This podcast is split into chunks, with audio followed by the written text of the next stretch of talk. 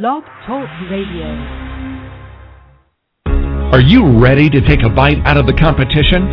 Are you looking for ideas to make your business better? Welcome to the Core Business Show with Tim Jacquet, sponsored by Apple Capital Group. At the core of every successful business, you'll find people making a difference. And with each episode of the Core Business Show, we talk with those people, examine those ideas, and explore the strategies that make them special. Now, the host of the Core Business Show, Tim Jacquet.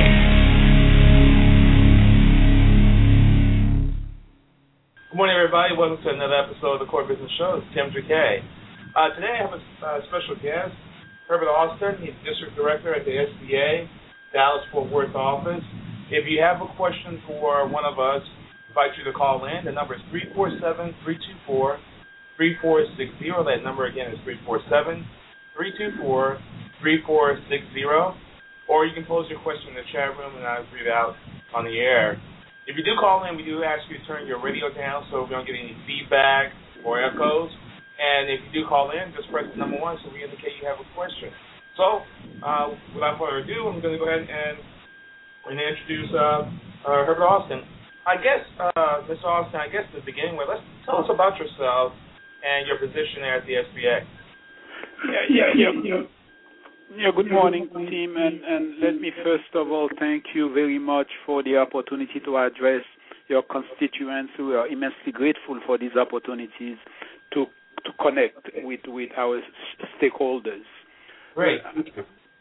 I am I am the, the district director of the Small Business Administration here, located in, in Dallas Fort Worth. Uh, I cover 72 counties in the northeast Texas uh, about 58,000 square miles in geography. I'm one of the the eight largest SBA office among the 68 district offices that we have in the United States. Wow. I serve about 660,000 small business owners, and uh, we do a very, very good job at, at serving them. Oh wow! And are you? Um, I guess just a little background about yourself. Can you tell us something about yourself? You came in from. Uh, I, I, I, I came in. I have a, a, long, a long career with with the SBA team. I have joined the SBA in 1989 in Newark, New Jersey. Wow. Uh, moved from Newark, New Jersey to the, the, the largest SBA office in New York City. Uh, worked in many capacities in this office. Uh, we do have a branch office in Melville, Long Island. I was the branch manager at that office before becoming the deputy district director in the New York office since 2002. And uh, I had a, a, an opportunity four years ago, actually, specifically in March the 16, 2008, to transition to that, that office here in Dallas where the director had retired. So I moved here, and uh, I, I think I'm in the right market to serve our constituents. Wow, welcome, welcome to Texas. We can really use you. Thank, you. Thank you. you. Uh, tell us about the SBA because there are a lot of uh, misconceptions about. Some people think the SBA give loans, some people think the SBA give grants, but I guess they just really don't know uh, really what is the SBA. If you can kind of tell us, okay, what the the SBA is all about, um, and we can talk about this program. Thank you, thank you, Tim. Uh, the, the, uh, the, U.S. Small Business Administration, known, known as SBA by some, is the only federal agency that was created by mandate to be the advocate for 26 million small businesses of America. Our our only priority is to make sure that small businesses remain healthy so they can continue to create jobs, to innovate, and prosper. And, and the way we serve the community, if I can get into the programs team, are really three ways.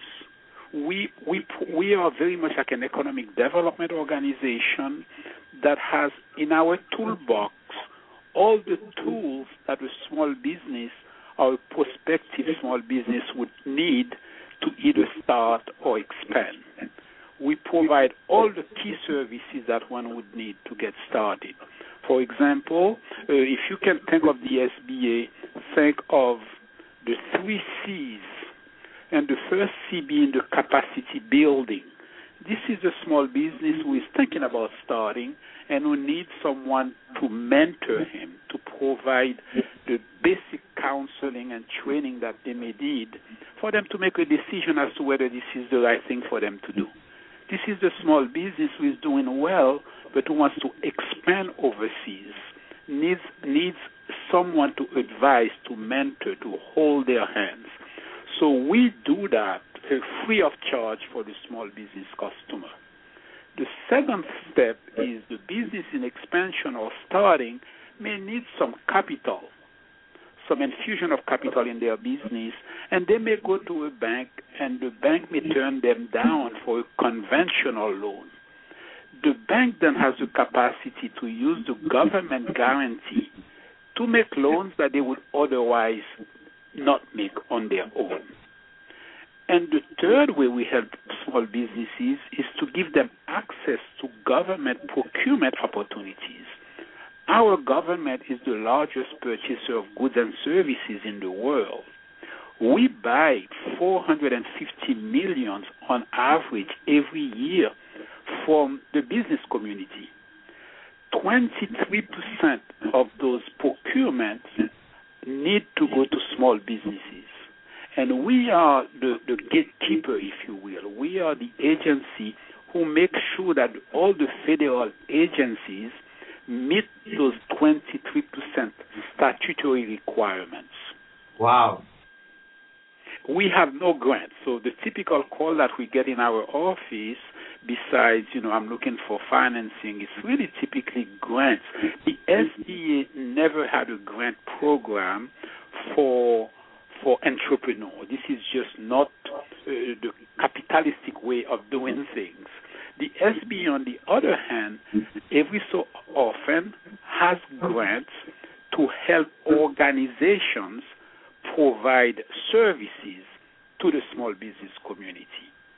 So if you think of the SCORE program, if you think of the Small Business Development Center program, those are the organizations that are our resource partners that provide the counseling and training on our behalf. It's, it's a grant program, but Okay. it's not to the small business, it's to organizations. Okay, so they do have a grant program, but the grant program, to clarify, is for well-established organizations like SCORE. Small Uh, Business Development Center, Women Business Centers, you know, uh, many times there are grants, you know, uh, in, in in communities, you know, provided in communities where the community may approach SBA and say, you know, we yes we use SCORE, yes we use the Small Business Development Center, but I think if we had somebody in the community to provide that assistance, the small business may be more receptive. So the SBA may give a grant to an organization in certain low income area. okay, great. Now, when it comes to the, uh, uh, did you say 450 billion or 450 million? 450 billion with a B team. Wow, Yeah. that's, that's amazing. And 23% of that, by statutory law, has to go to small business. which is about hundred billion dollars. So the, uh, one of our tasks at the SBA is to make sure that the buying agencies, the prime contractors who have to meet those requirements as well. So our our challenge is to make sure that those buying agencies meet those 23% requirements. And the way with all the agencies like Department of Defense, Department of Commerce, Department of Secretary, Department of uh, any department, you guys oversee to make sure they make the numbers, and they report those numbers to you. That's how that works. All of them have a, a, a buying agency. So, for example, you know, uh, the Department of Defense wants to buy some say fighter planes from Lockheed Martin, located here. Uh, uh, so, let's say it's a, a billion dollar uh, contracting opportunity, and Lockheed Martin, though not a federal agency, they are also required to meet those 23% requirement.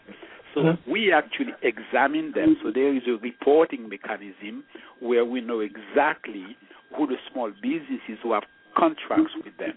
Likewise, if we can think of the Army Corps of Engineers right here in Fort Worth, they do a lot of buying. It's, it's what we call a buying agency. They have a contracting officer that we work closely with to make sure that they meet those requirements.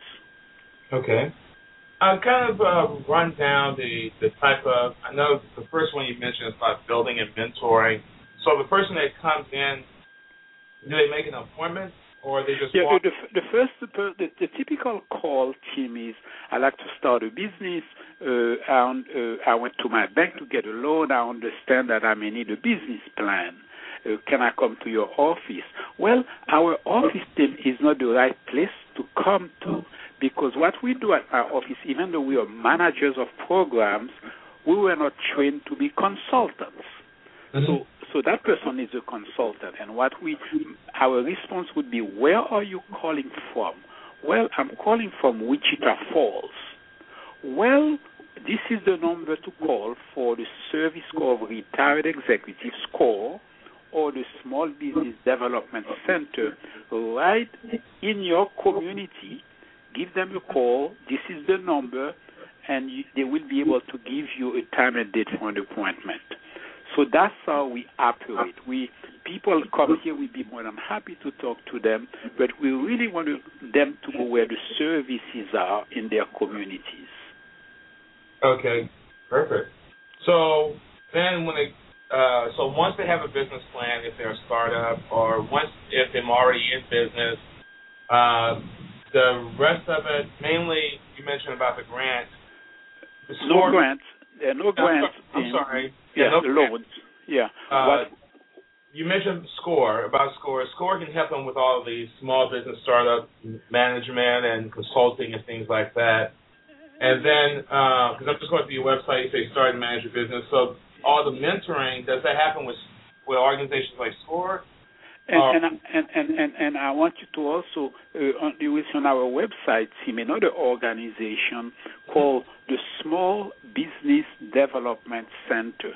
There is a, a, huge difference between the services provided by those resource partners. The SCORE, the SCORE members, you know, tend to be former business owners. Mm-hmm. They all retired in principle, and they work part time in our various chambers of commerce. So uh, uh, there, there is really not a, a, continuity of service in that if I wanted to start a manufacturing facility and I, I wanted to look for a specific person who can assist me in that area, you know, I, I would probably go to a SCORE person who has that expertise.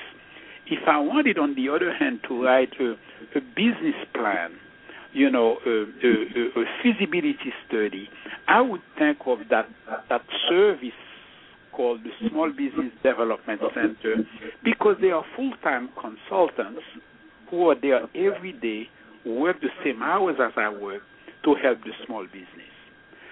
They are also measured differently. The score being a, a, a, a group of retired folks, we don't measure them the same way we measure the SBDC program. The SBDC program is sort of measured by economic impact Mm-hmm. So therefore, they are extremely aggressive in helping you put together that business plan, the cash flow projection if needed, and get you to a bank where you can get that loan and create and retain jobs. So that's how they are very they, they are measured. So they are an extremely aggressive group that we also need to mention in that. Okay, great.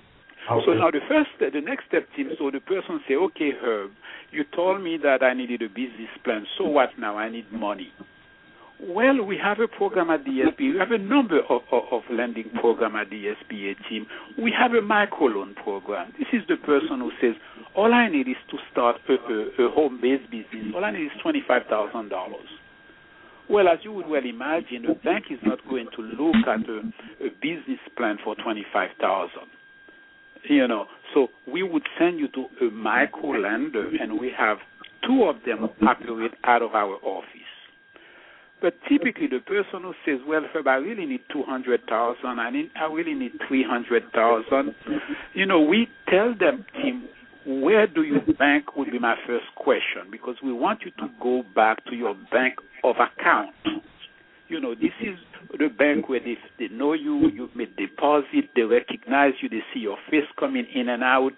It's always your best place to go and discuss your financing needs.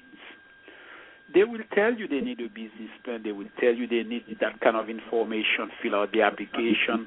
Once you submit that application to the bank, the bank will make a decision whether they can make a loan conventionally to you, which can never happen if you start up company less than two years.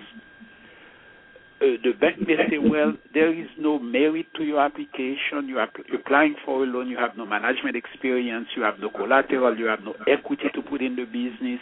You know, you have a bad credit. So it's a no-no. But we are considered uh, what we call a gap lender team. This is where there is a little thing missing in the package. The bank cannot make the loan conventionally. They can actually become SBA and put an SBA guarantee on that loan. Okay. And the guarantee is 85% for loans of 150,000 or less or anything over 150 up to 5 million dollars it's 75% guarantee. And the guarantee is always to the bank team. It's not to the customer. It's the customer applying for a loan and the bank has no other alternative but to use the, the government full faith and good credit to support that customer. To give you an example, last year, 2011, that ended in September 30th, we had all-time lending record in the United States, 30 billion dollars in loan guarantees. Wow. In my 72 counties in Dallas, in Dallas Fort Worth, we did 885 million dollars in loan guarantees to our constituents. Those are all loans that the bank would have never made without the SBA guarantee. That's why they used it. Mhm. Okay. Now, is, and talking about that, is it really difficult to get a loan guarantee from a small owner? For example, uh, they do have a little management experience. They have a little equity, but hey, the credit it's kind of sh- shaky, been acting up lately. Um, banks are still going to go by that criteria. You you really need to be in the upper, not upper fair credit, but you need to really have decent credit and good credit rather, in order to get these loans approved. Give you some example, Tim. If you're looking for a small loan, I will tell you that very few banks have have the the capacity and the staff to actually underwrite these loans. What they do, they do uh, uh, the credit score it. You know, so they they they, they have a, a system whereby the credit score it, and there the credit is very critical. If your credit, your FICO score doesn't meet their requirements, you automatically turn down. Okay. But those are the smaller deal. Now, if you're looking for, say, a $200,000 facility or more, the bank may underwrite it. They may take time to take a look at it you know, in, in, in detail, you know, a good analysis of the of the business plan, understanding the nature of the business, understanding your your management expertise in the business, understanding that you are actually put up some of your money in the business, understanding that you do have some collateral to support the loan, even though SBA is not a collateral lender. Uh, we, are, we we consider ourselves like cash flow lender. You Okay. know, can the business repay the loan from earnings? That's that's how we would make a decision if we had to make it. And so the bank would look at all those those and say, well, the credit is not so, the FICO score is not so strong, but I understand why. You know, they had a bad year last year during the recession in 2009. Uh, they they had a you know, so the bank may take all that into consideration and determine. Well, because the credit is not so good, the FICO score that is, I cannot make a loan conventionally to what could potentially be a good customer of the bank, but I can use the government guarantee on it. So the guarantee is, is used always when something is lacking in the package, where the bank cannot make it conventionally. Okay. Wow. Now, I know in, in the past, I mean, uh, um, it's been a while since I've done anything with the SBA, but I know in the in the the the well, well the 90s and the 80s, they used to if a person got turned down by the the bank, they could appeal to the SBA and try to get a direct loan. It, are is the uh, SBA still doing any direct loans? That's the, well, the way I like to put it, uh, Tim, is that we are no longer our father's SBA. Okay. That is, things have changed so drastically. Okay. And you you are right. So you go to the bank, you get turned down twice by two banks, you come to the SBA, and we can consider you for a direct loan. We no longer do it that way. What we do, what we do, Tim, to to facilitate the whole process of application for the small business and for the bank, we tell the bank to become SBA. So therefore, the bank takes a package, looks at it conventionally, and if you will, in your mind, kind of think they're turning it, they're turning it down, but they really don't, because they say, okay, I think I can put a guarantee of SBA on that loan without having to send a package to the SBA. Okay. So the bank, in essence, now becomes SBA and makes that loan with a guarantee. Now, even years ago, if you get turned down twice, you come to the SBA to apply for a direct loan, we still could turn you down. Mm-hmm. So that that still exists today, where the bank may decide the package is so flawed, the package is so incomplete, the the the, the customer, the the potential borrower lacks so much of the requirements that I have to turn this down. So this still happens every day. Okay. But whenever there is a, a, a slight issue where the bank doesn't feel comfortable and they need that comfort level, they can actually become SBA, put a guarantee on the loan, and call our central location in California, not for a review, but for a loan number. That's the only way, you know, we know that that loan was made, in my district. A couple of questions are asked. You need a loan number. I need a loan number for a loan made in, in Dallas on such a day in such industry to a African American owned business, to a, a women owned business, and that type of information is captured in a document. But we no longer look at packages in district offices. Okay. As you, as you, know, we do have a disaster program where yeah. we, we make direct loans to, to anybody who is affected by a disaster. But that's an, that's an exception to the rule because there's actually another program that's by the government that you guys manage. But that's like if you're in the uh, like what happened in the Midwest with these tornadoes and they wipe out the whole town, or if it floods and yes. they, that's a totally different program. Yes, but, it is. It but is. I just noticing uh, in the past, it's still gonna be. When it comes to the loans, they're still going to have to have some decent credit to get approved. Is that still the same case?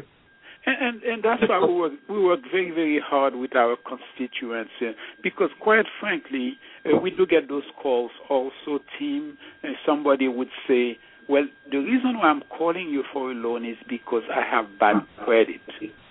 Well, and, and here's my explanation, team. Okay. Uh, we are putting government, we, we are putting taxpayers' money at risk. Okay. If you have a history of not paying your bills, or late on your payment, we have no way to believe that you are going to pay that loan on a monthly basis. You're going to service that debt uh, uh, on time with with taxpayers' money. So your taxpayer money is at stake, team, and we, we want to manage it carefully. So if a small business fail to keep a good credit rating as we should, we should we all should they may not get a loan with the SBA. Okay. Even with an SBA guarantee, they may not get it. Okay. And that's the, the disaster program, which is totally different. Uh, can you talk about the uh, the uh, the uh, the four programs? I know we talked about the microloan program. We talked a little about the 7A program indirectly, but that's the one that you go to the bank and, and get. We talked about the microloan. But the microloans are, are is, are they available by the banks or? No, they are, they are available by not-for-profit organizations okay. that receive funding from the SBA to make that type of loan. You probably one of them that you would recognize nationally is called Accion.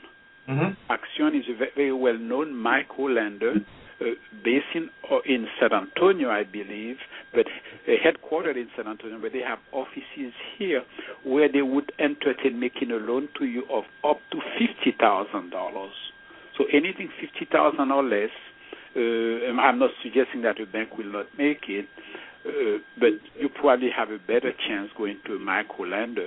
And interestingly enough, the micro lender will actually make a loan to a small business who have who have bad credit, but who has a good explanation why.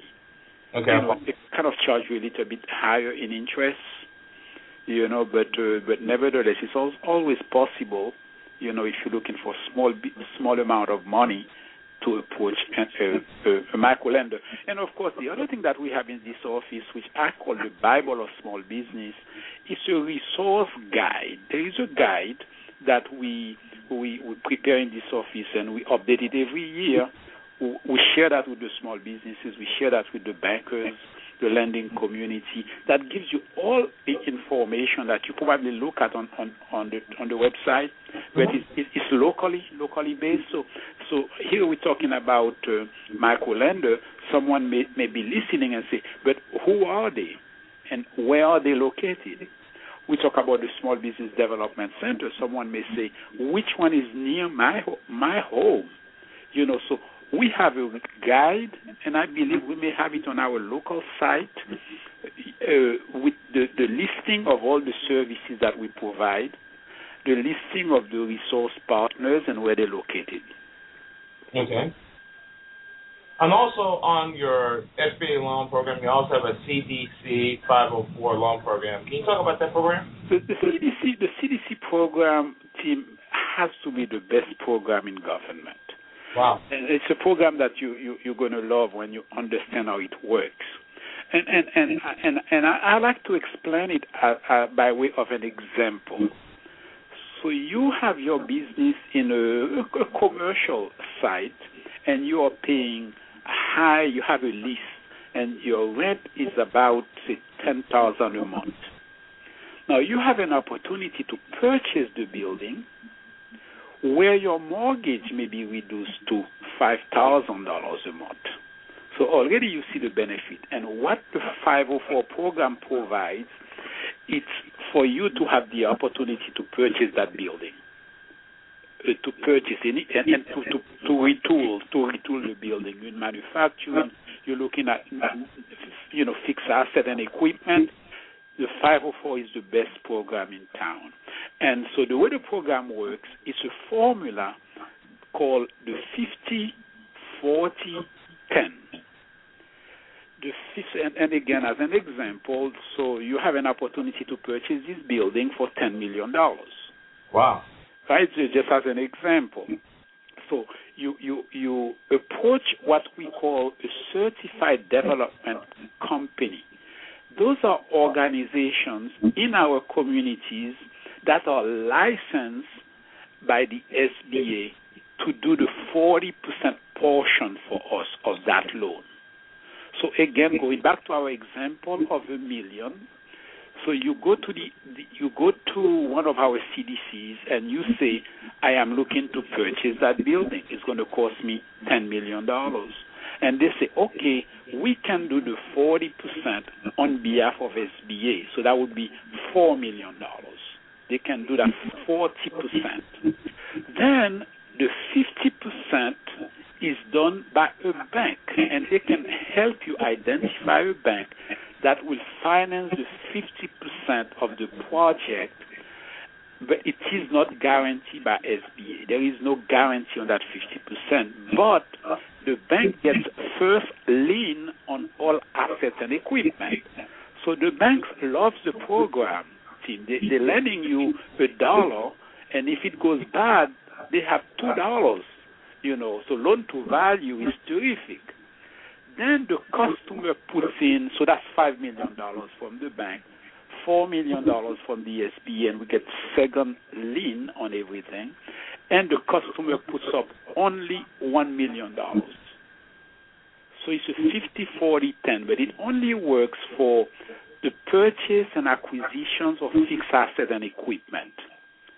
And we are not talking about a building you buy for the purpose of renting. We, we, we're talking about a, a piece of property, a piece of land, and you're buying for to operate your own business.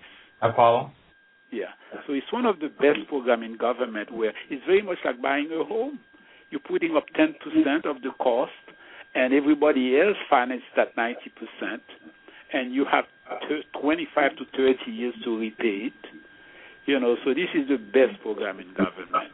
And they are done all to certified development companies, as I said, that are licensed by the SBA to do that kind of work for us.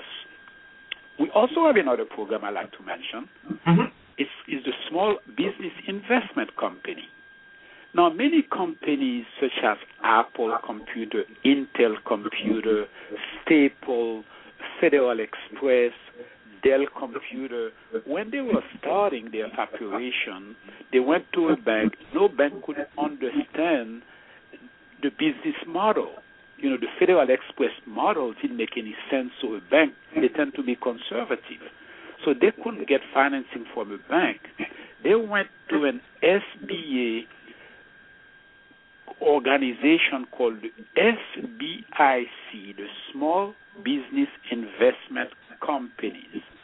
Those small business investment companies team are not only licensed by the SBA, but they also get funding from the SBA to help small business who need not so much debt financing, but who are looking for equity financing because a lot of small business with the great ideas like Apple Computer, they want to do computers in the basement. The bank doesn't understand it, but those those venture capitalist firms, that's exactly their role to help companies like that by taking a 10, 15 percent equity in the company.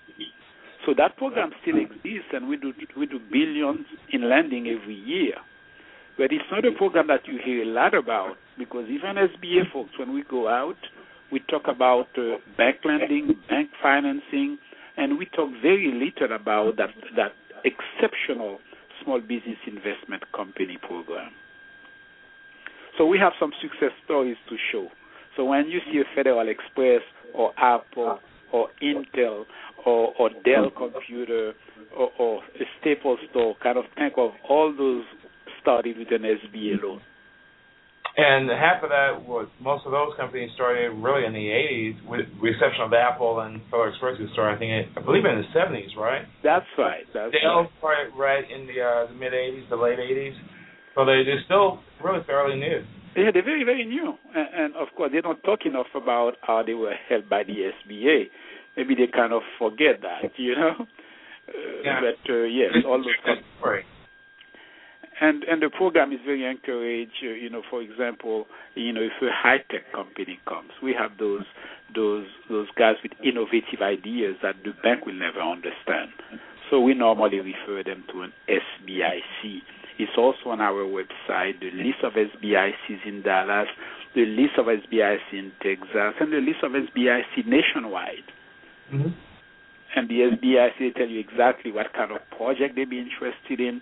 They tell you how much they're willing to invest in certain projects. So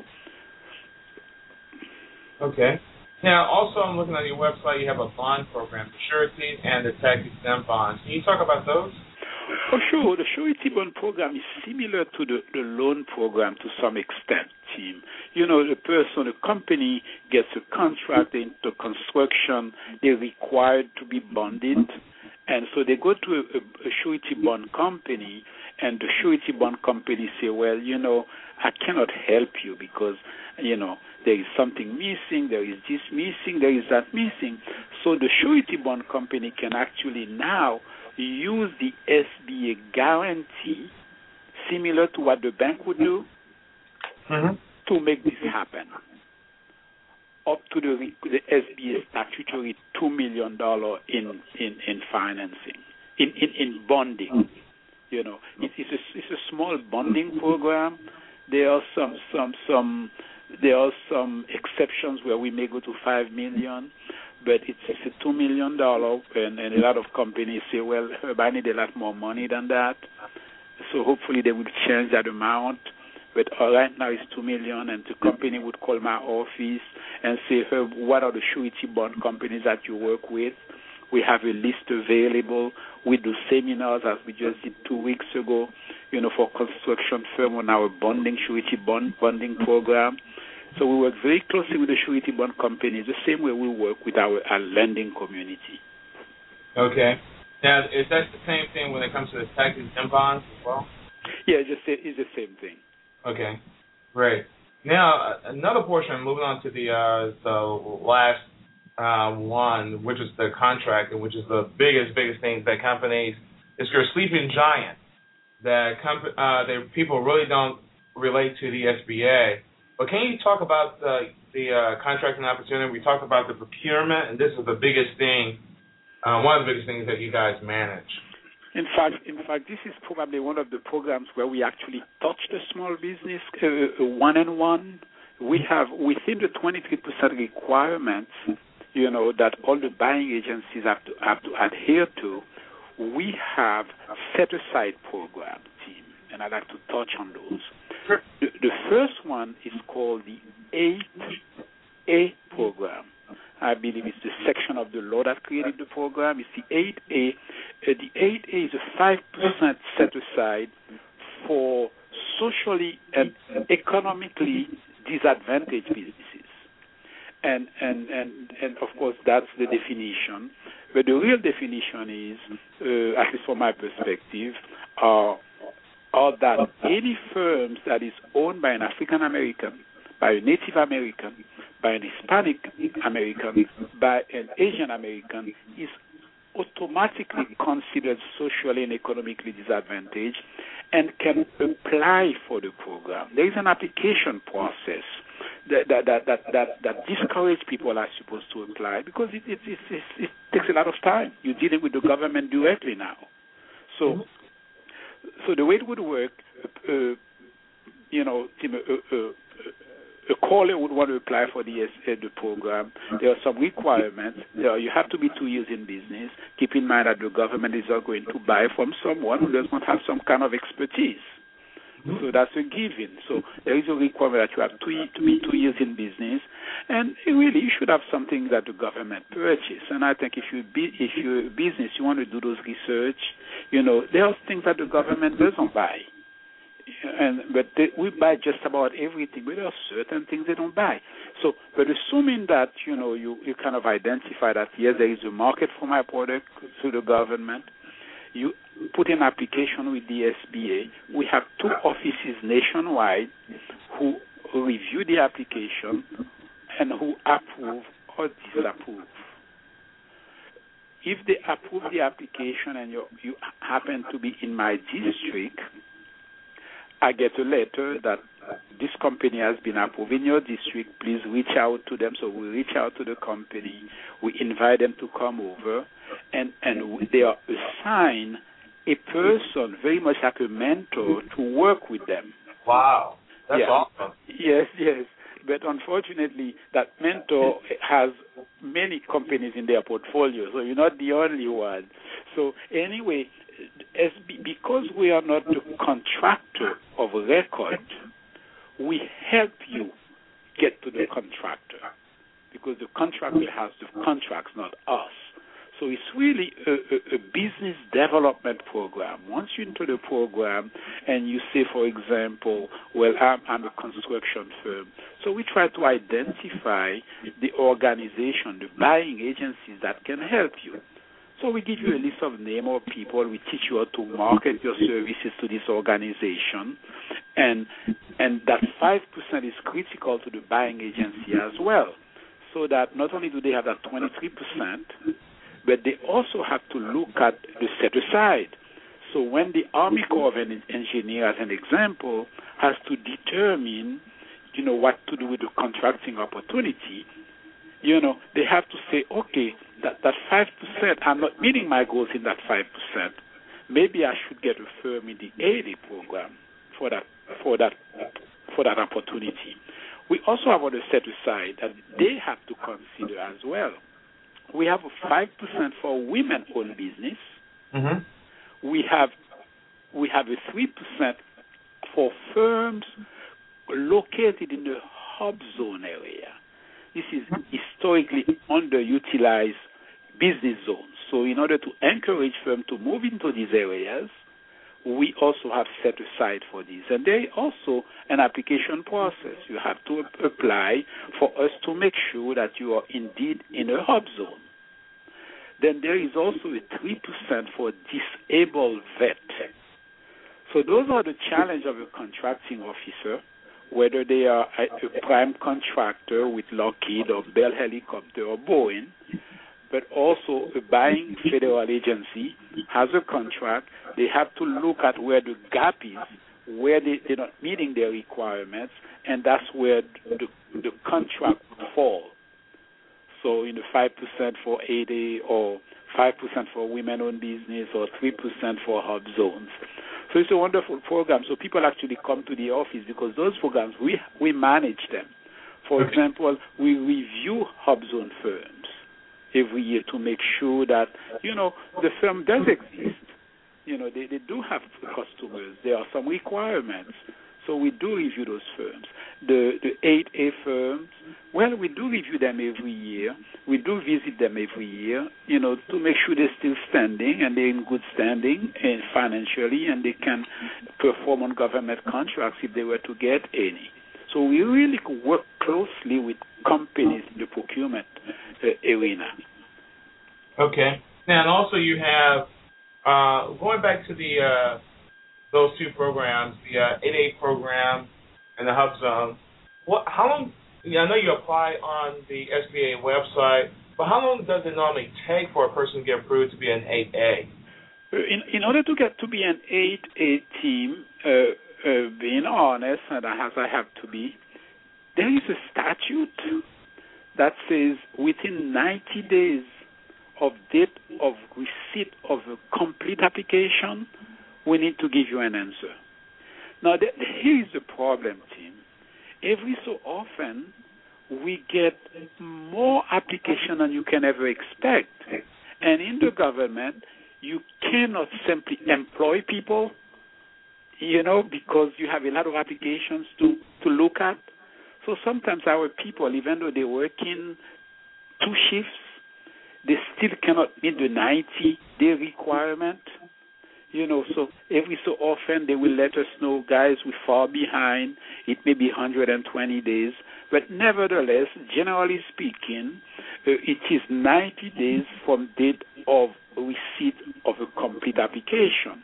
So what ha- what happens, what discourages the applicants, Tim, sometimes they send an application that is not complete. So they send them back, well, you are missing ABC. Well, it takes them time because they're busy running their operation. It takes them time to submit ABC. By the time they submit ABC, it's it's, it's a month since they have submitted the initial package, so it's they start from scratch now. It's no longer, you know, 90 days from date of receipt of, of the application. is date of receipt of ABC. So so sometimes you hear those horror stories how it took me 200 days to get approved or disapproved. But most of the time, it's the fault of the small business. Okay. And what we do, we encourage the business to come here, Tim. You know, before you, you put in your application, we strongly encourage the firms to come to our office for someone to sit down with you to make sure the application is, we cannot approve it, but at least we can tell you whether the application is complete for submission. So we do see people come in here and say, "Can I speak to someone who might be able and willing to review the application for me?" And these days, everything is, is on the website, so the person can actually go on the website and fill out the application and send it in. Doesn't have to be hard copy. Okay. Now, going back to the that application, that uh, on that particular application, you if they have it's the completion of the packet, not when they first get it. So if you come in at really complete, are you saying that they can come in, bring it to your office, and you can kind of review it to make sure everything is there before they submit it? That's correct because we eliminate that major problem and heartache that the small business has in in in, in submitting a package that is way incomplete, and for them to be told we need form A that you you you didn't fill out, and it start from scratch again. So what we do, we we we again strongly encourage them to come here. We have actually a computer set up here where they can come in and even work with us if they want to. Wow. You know, oh yeah, we facilitate the process for, for, for, for them because we recognize, you know, it's a lot of paperwork. So they come in, we assign them someone who sits with them and review the package and mention nothing of approval or disapproval. That's not our responsibility. But at a minimum, we can say, we believe that you have together, put together, all the necessary information for someone to receive that application and pass it on somebody for for for to underwrite to look at it. Okay. Now, um, I have a question here on Twitter. They said, if a person, um, to read this correctly, if they have a felony conviction for uh, one of their partners, um, it doesn't it doesn't say. Well, I, I'm I'm just going to ask what you asked. You say, well, if the person has a felony conviction, will they deter them or delay them, and if, if they're going to try to go for the uh, 8A contract? Uh, uh, not only for the 8A contract, but also for the for the loan program. Okay. It, it, it, it gets delayed a lot because then we cannot, the bank cannot make that decision, or SBA is not going to make that decision before going to the IG office or the FBI office to get a lot more information. So we have a form, and where the questions are asked. Have you ever been arrested? Have you ever been convicted? And once you answer yes to these questions, then you know you're there for a major delay. Because I mean, the FBI, if they have to get involved, doesn't give priority to SBA. Okay. You know, so so that could take a long time, even for for financing. So we have had cases, Tim, where someone needs a loan almost immediately to put down on payment for a, a commercial real estate they want to purchase, and they may lose the opportunity because the bank sends us the information. The bank cannot approve that loan.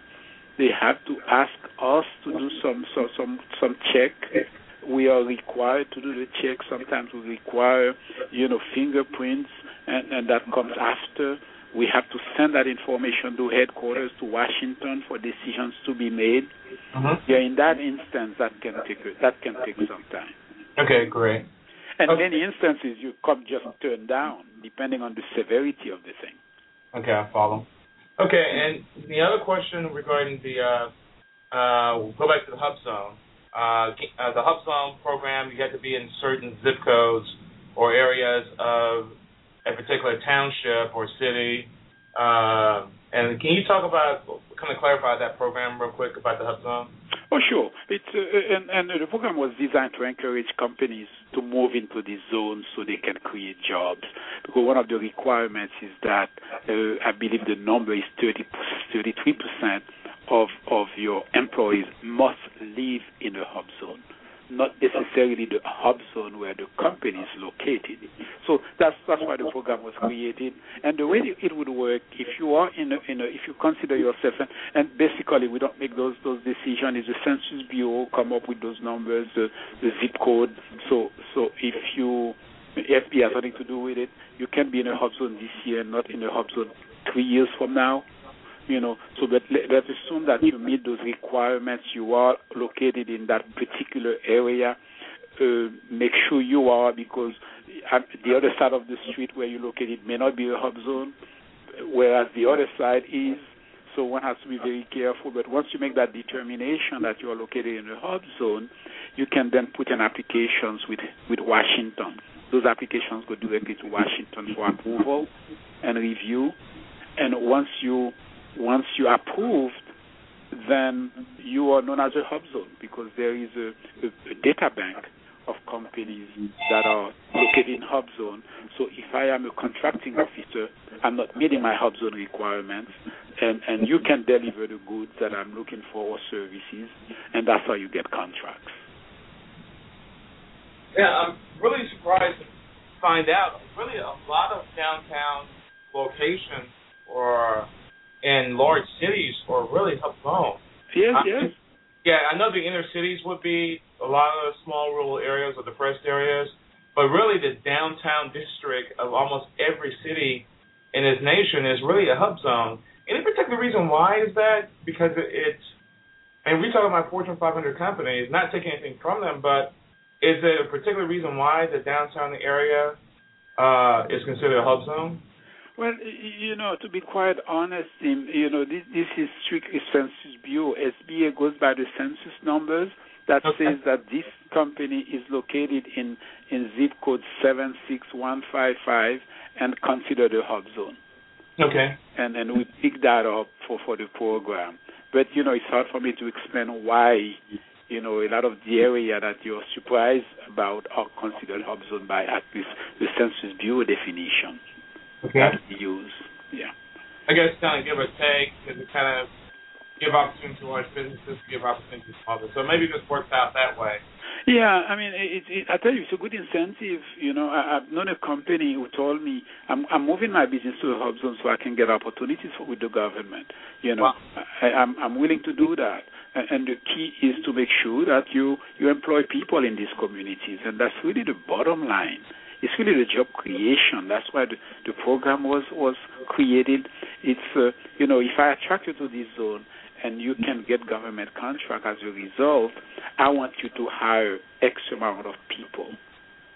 And we monitor those. We are required to review not all, but some some that may be suspect because a lot of people may apply for it, but is a front. They may just have one person working, and so they may not even meet the requirements. So we are very very careful to avoid any abuse of these programs. Okay. Now, for an example of that one person, if you're a, a startup, your your goal is for just to work with uh, uh, with the government procurement officers and sell to government and sell to some some companies. You're one man or two person operation. Um, where they prevent a person from uh, and they put their office in a hub zone in order with the idea to grow and to hire people in that particular area, but as a small business to start off, they just want to get a small office there and build a business from there. That won't procure them from the program. They just have to be able to show over time uh, that they are hiring people that lives in that zip code. So zip code. Ac- Actually, it, it, they don't even, they, we, we just assume that's the intent. They don't even have to show that they're going to go to business to 10, 15 people, and they will employ what they need to do. And the way you mentioned startup, that that becomes an issue because you know we always look at you know does the company have the capacity to deliver on government contracts? Mhm. you know? So they're looking at that very very carefully when you put in an application. So if i'm just a startup company and you know i have great intention to go to business and hire people in the community that i i want to serve and but i i don't have the the financing wherewithal I, i'm in construction. I can never get bonding. That is a requirement because you know i'm just a startup company. Uh, that may be a problem from an approval standpoint Oh, I'll follow. Okay. yeah, but but anything else is just perfect. If you just uh, uh, you know what we're seeing is a lot of companies moving here in Dallas, for example. So a company may say, you know, I, I was small in New York three years ago, and I'm still small. Uh, I only have two people working here, and I'm coming to Dallas. I want to move in uh, uh, a hub zone. You know, so they move to the hub zone with two persons and they choose to live in a hub zone, at least one person live in a hub zone, well, they were in business three years. They, they, they've done some contract in New York City, may, may, maybe not, not necessarily for the federal government. They have a proven record. They can come here and, and, and, and, and be, be approved and, and, and get going so that they can start creating opportunities for others. Okay. Yeah. Well, okay. Now the uh, I have one question from a from Twitter. They can a nonprofit become uh, 8A certified? When the, the, the, when, when the small business the small business act actually was very specific okay. uh, team. Uh, we need to work with business, you know, that that that generate revenue, that that generate income, that that that does a lot of those good things, you know, by, by mission. So we actually not so much prohibited, but we actually do not work with not for profit we get those scores whether it's for a day program you cannot apply, uh, whether it's for a loan program you cannot apply, whether for counseling and training. Our counselors are trained to train people who who have that profit motive in mind, so that uh, we normally refer those people to city government. You know, anybody who wants who has a not-for-profit organization, we find it hard uh, to get service from SBA even on even on the counseling side. Mm-hmm. You know, because our our counselors are so much into uh, okay, so we're going to create that business plan, and we're going to talk about cash flow projection. We're going to talk about that loan that you want to seek. How are you going to repay that loan? It's always that in mind. So that's why it's difficult. We we don't work with not-for-profit organizations. Having said that, we uh, the example I like to give, and there are always exceptions to the rule. You know, you we have a church which is not for profit naturally, but the church has a school which is a for profit. So the question might be, can you help the, the, the school then? Absolutely, we can help the school, even though the applicant, which is the church, is a not for profit organization. You know, but the, the school is a for profit organization within the not for profit. But those are, I mean, uh, examples that, that those are real exceptions. But normally, the only time we help not for profit is in our loan program in a case of a disaster. Okay, I'll follow. Yeah, this is Now- a case of a disaster. Now, go back, for example, they usually typically non yeah, schools are nonprofit, they use their 501c3s or whatever. And so if they do have a a project to bid on uh, for educational services, they can still do that. But when it comes to the loan guarantees, they really don't qualify because someone has to be the guarantor on that loan.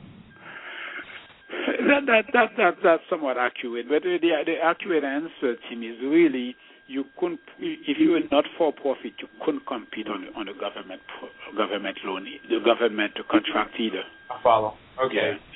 As I said, if you're not for profit, but you have a profit component, that is, there is a school that is a for profit organization.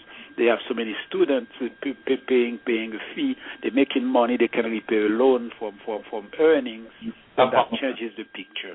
Wow, wow. That, that makes sense. I really appreciate that. Uh, I'm sure the, the people are listening too as well. The last couple of things real quick. Um, also, GSA. Uh, we're going to talk about GSA, the OSCABU, and, and if you're involved with uh, uh, ESCABU, ASDBU, and talk about end it with uh, Startup America.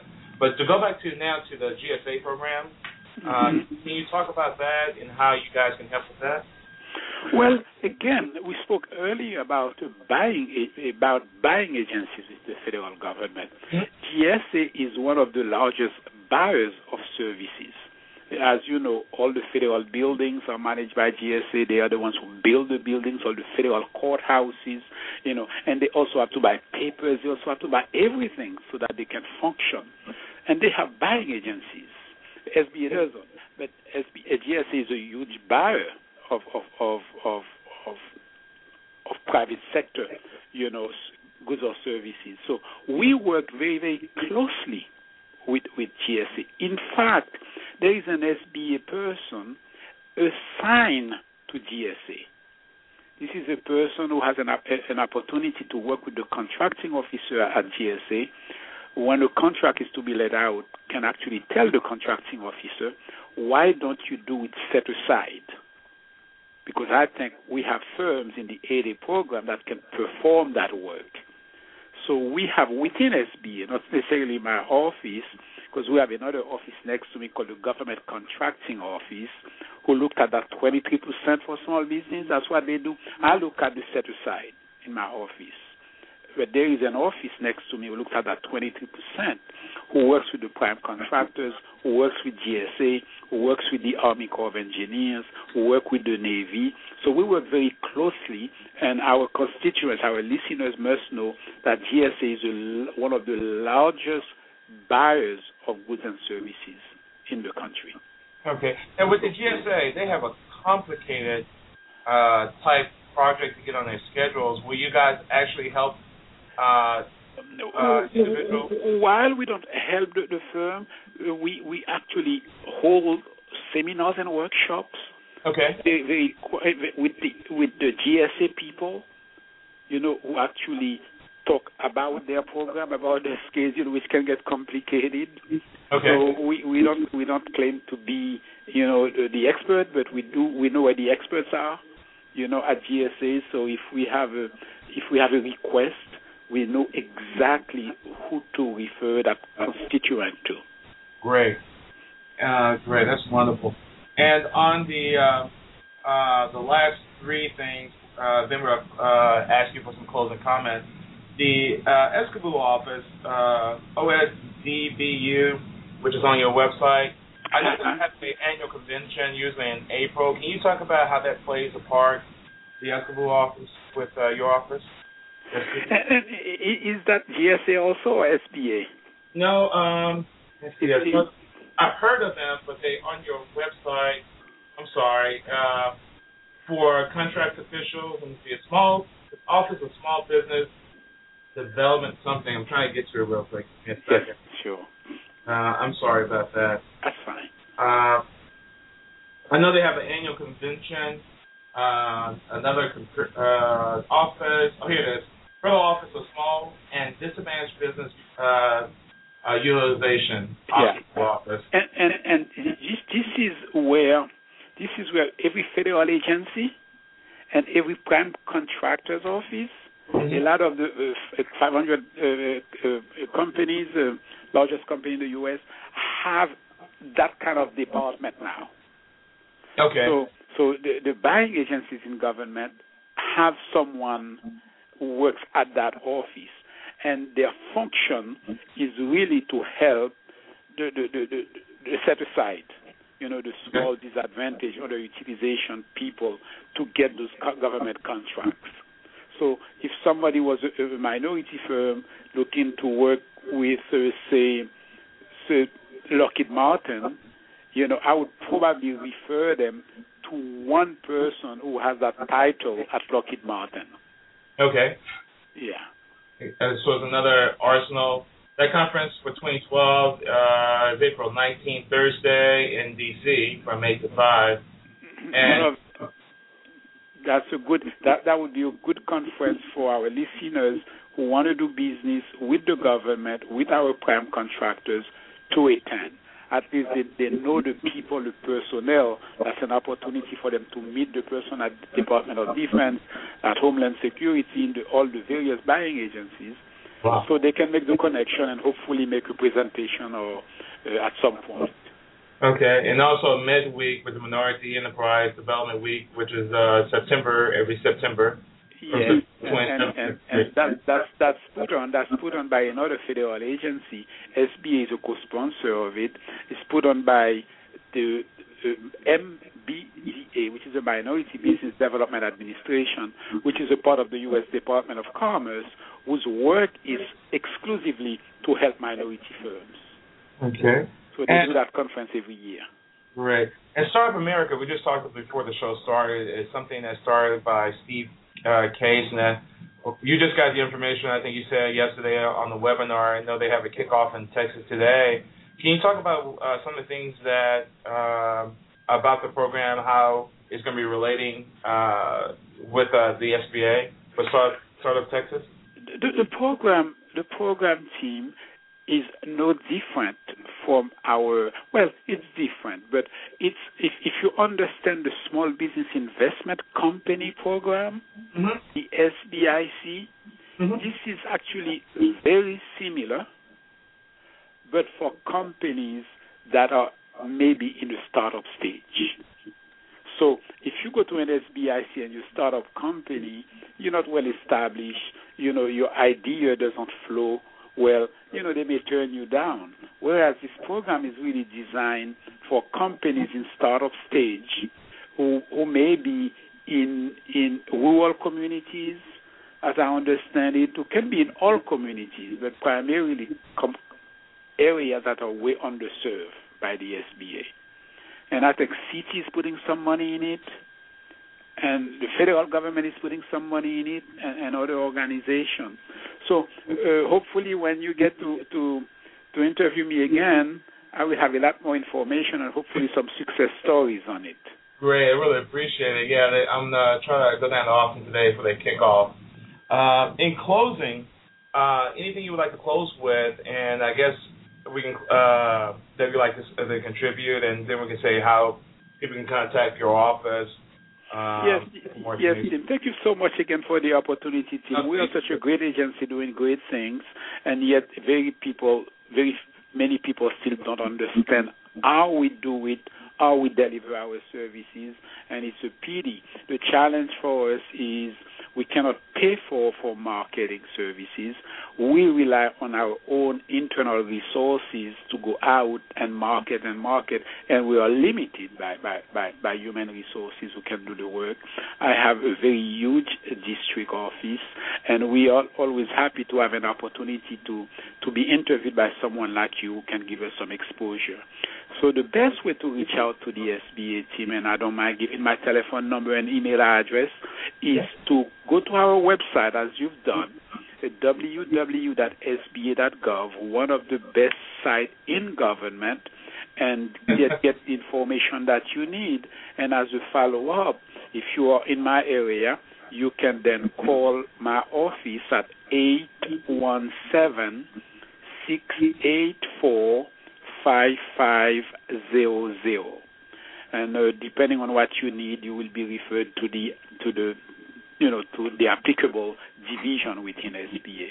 My personal number is eight one seven six eight four five five zero two and my email address, and I do respond to my email address within two hours of receipt, my calls as well, is Herbert, H E R B E R T, dot Austin, as in Austin, Texas, at SBA dot gov.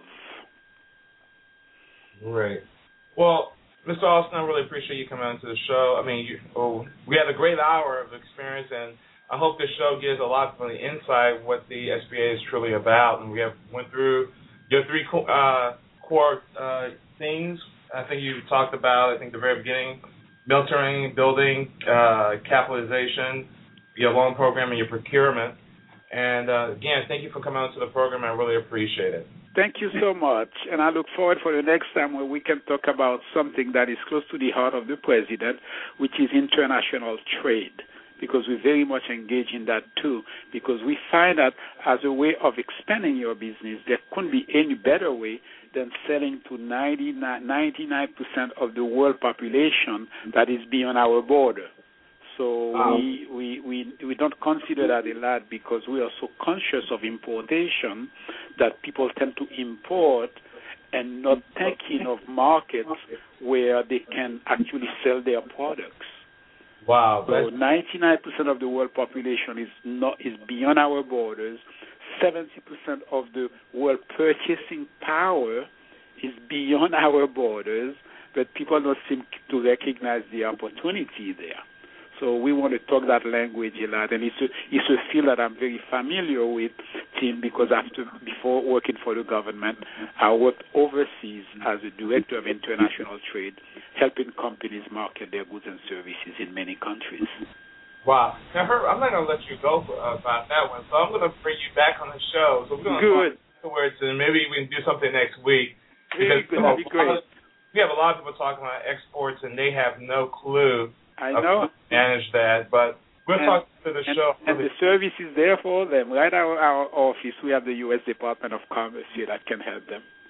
Perfect. I really appreciate it. Well, thank you, to Herb, for being on the program today, and uh, uh, have a great day. I appreciate it. Thank you so much. Have a nice weekend. Thank you. Take care. This has been another production of the Apple Capital Group, the uh, Core Business Show with Tim Jacquet. You can download this episode on iTunes or on Blog Talk Radio on Podfeed. Thank you for joining the program and have a great weekend.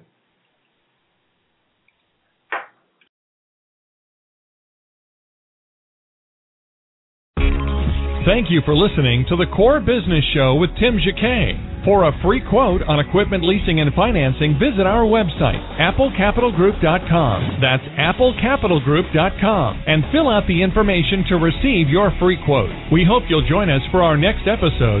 And remember, you can always get to the core via iTunes. You'll find all our previous episodes there. Thanks again for listening to the Core Business Show with Tim Jacquet.